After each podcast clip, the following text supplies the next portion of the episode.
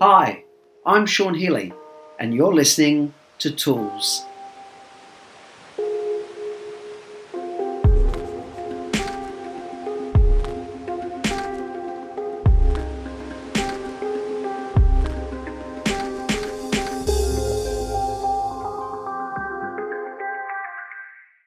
Hi everyone, Sean Healy, personal development educator and NLP trainer here, and welcome to episode 123 of Sean Healy Tools, a podcast intended to offer tips, tools, strategies, and education that can help us get the most out of our business and personal relationships.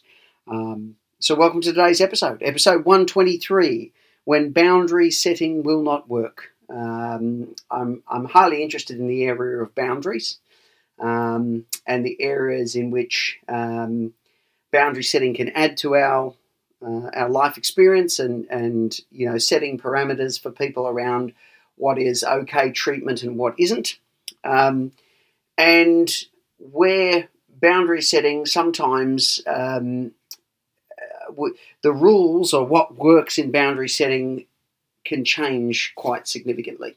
Um, there's a lot of kind of generalized advice around people dynamics that um, is very effective if you're talking about people in a normal range of functioning.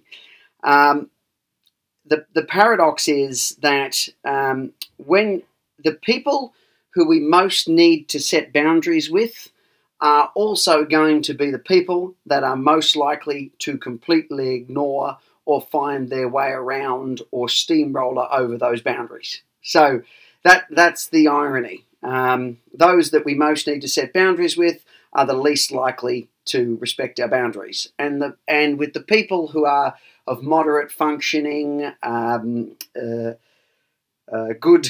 Um, a good level of conscious, uh, conscience and uh, respectful and uh, conscientious and, and agreeable and all that kind of stuff. Um, the, the irony is we, we probably don't need much um, as far as boundary setting there because these people are used to working for win-win scenarios. They're used to um, equality. They're used to um, uh, an altruistic or group-focused approach, um, and can fit, mold, and adjust in complementary ways to working with other people and and respectful ways. Um, so that when we're talking about boundary setting, we, we probably need to make a couple of distinctions, and the one the one that I want to sort of look at today is the difference between when we're talking about boundary setting for normal people compared to people of low conscience and pathologically personality disordered.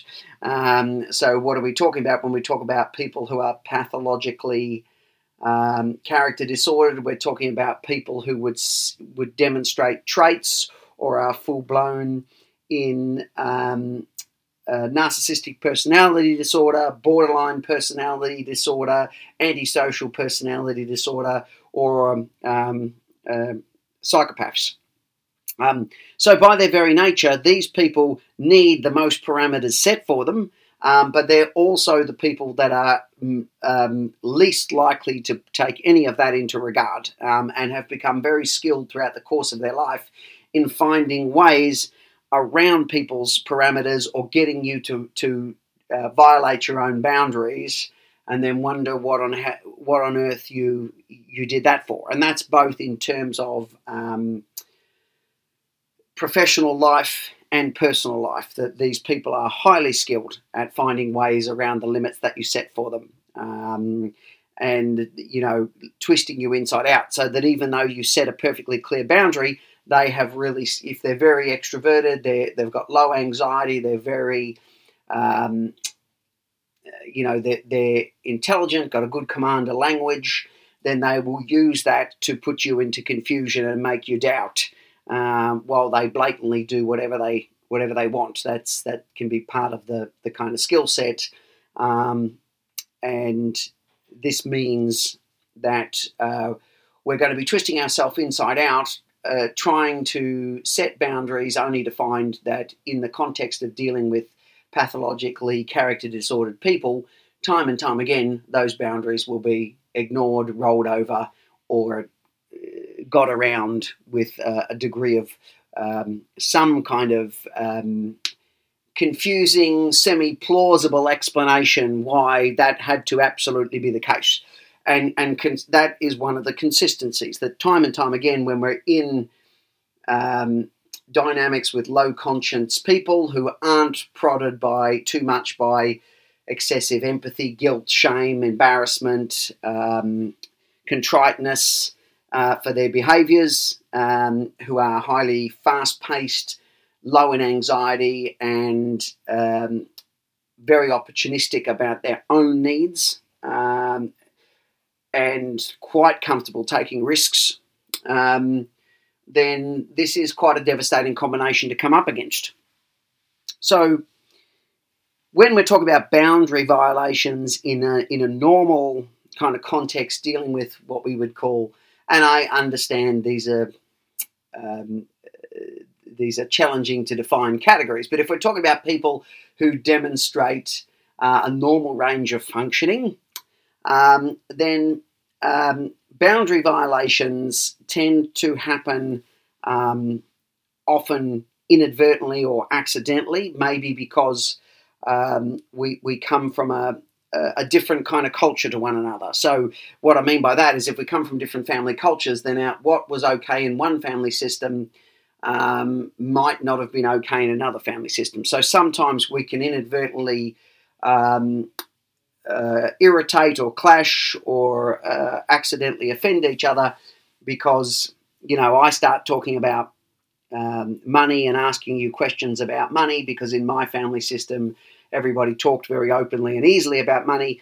Um, and you, you find that actually um, quite affronting because in your family system, nobody talked about money. Um, or, you know, my family, we talked about politics, your family, we didn't talk about politics, or vice versa.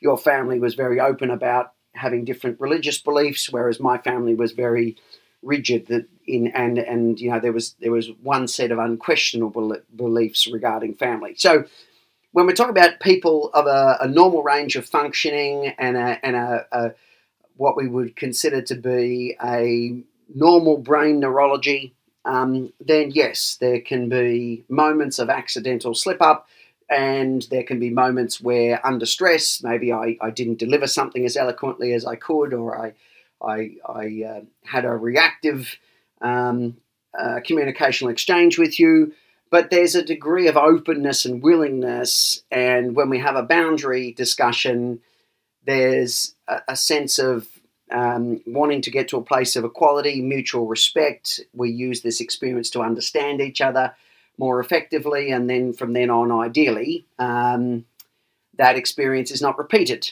Uh, because okay, we've learned this about each other.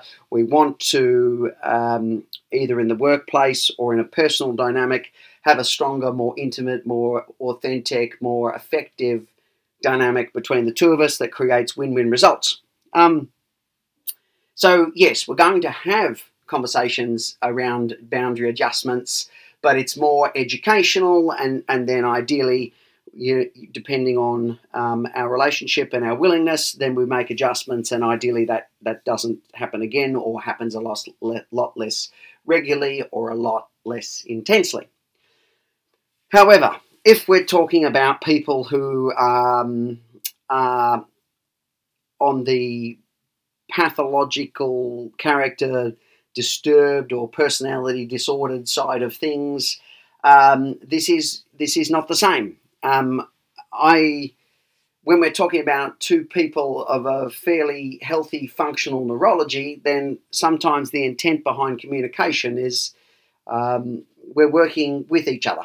Um, whereas people who are highly exploitive and low in in uh, test very low in terms of conscience and empathy and remorse. Um, these people tend to use communication more as an exploitive tool.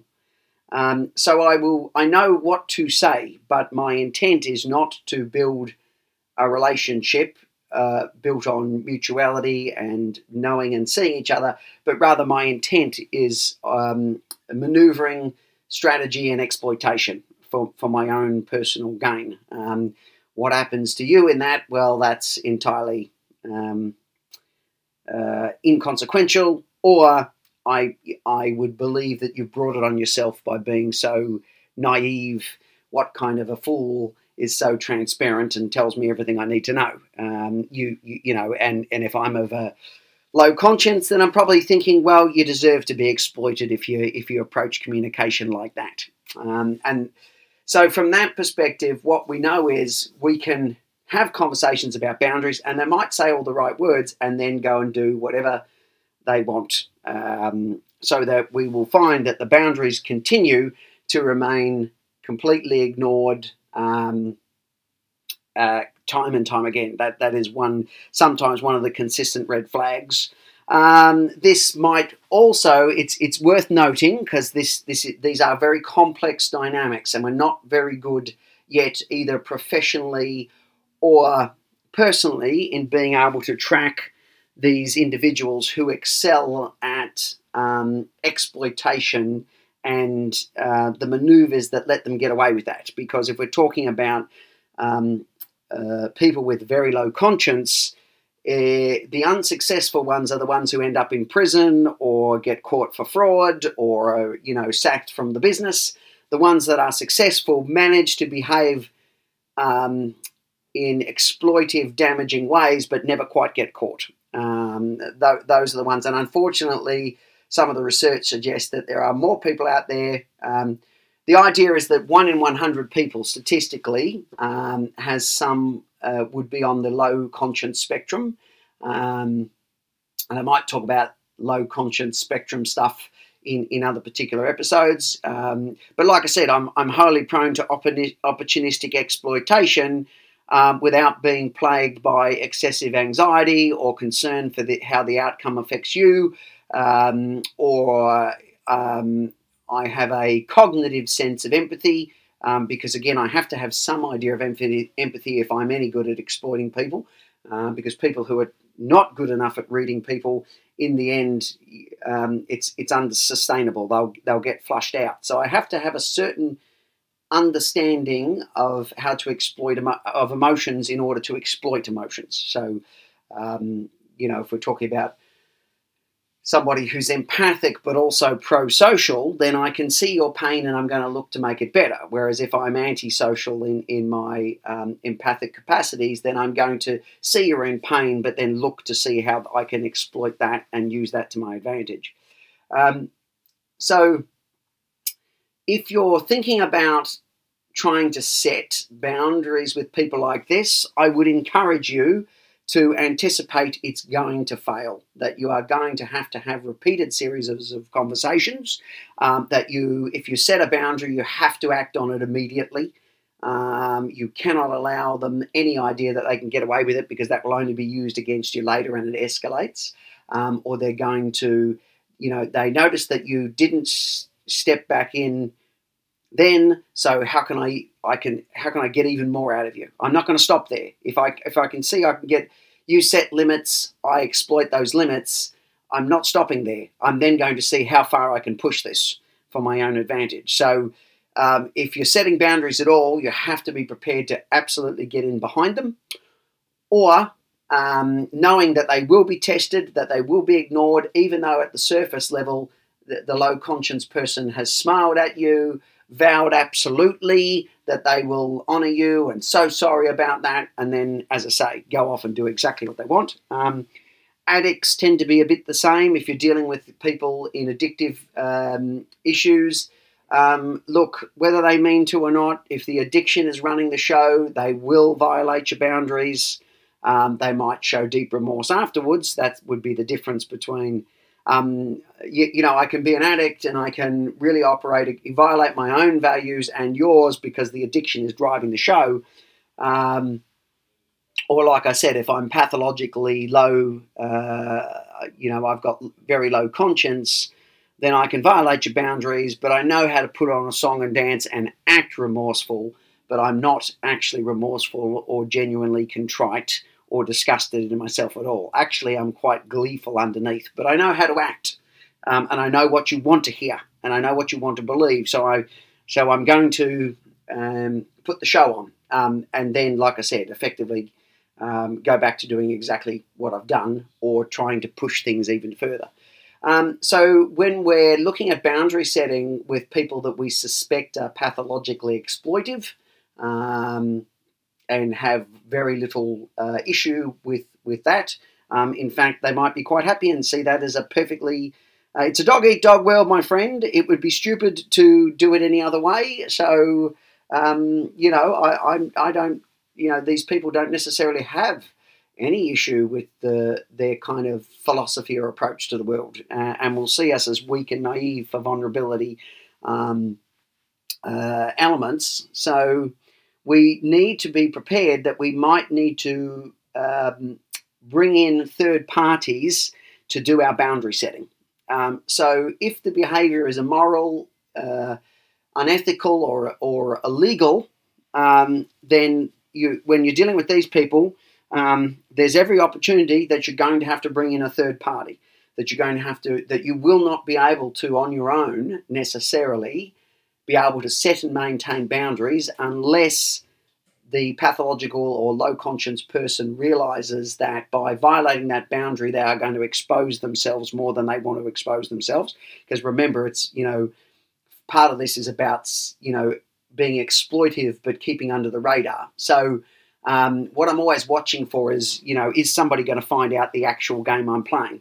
Um, and this is why it can sometimes be so powerful to pull in third parties. Um, be that um, ha- you know having a third party witness um, who ideally is in some official capacity, let's say someone from HR.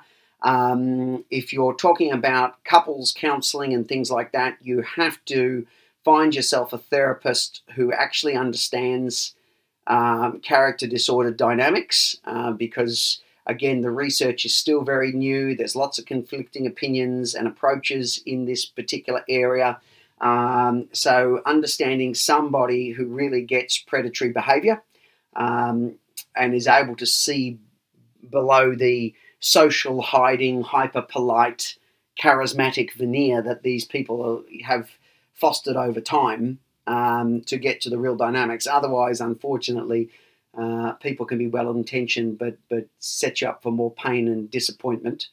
Um, we're talking about being prepared to bring in lawyers we're talking about being able to bring in the police. We're talking about being able to bring in medical professionals, and you have to be prepared to to go there, um, because uh, sometimes that's the only way in which boundaries will be maintained, or you simply once you recognise you're dealing with somebody in the workplace or in your personal life who is um, low conscience and highly exploitive, and this is starting to really have some very serious consequences for you mentally, emotionally, financially, physically, because they, they, they will drain you dry. Um, once you start to get to there, um, then uh, sometimes the best approach is just to remove yourself from the situation.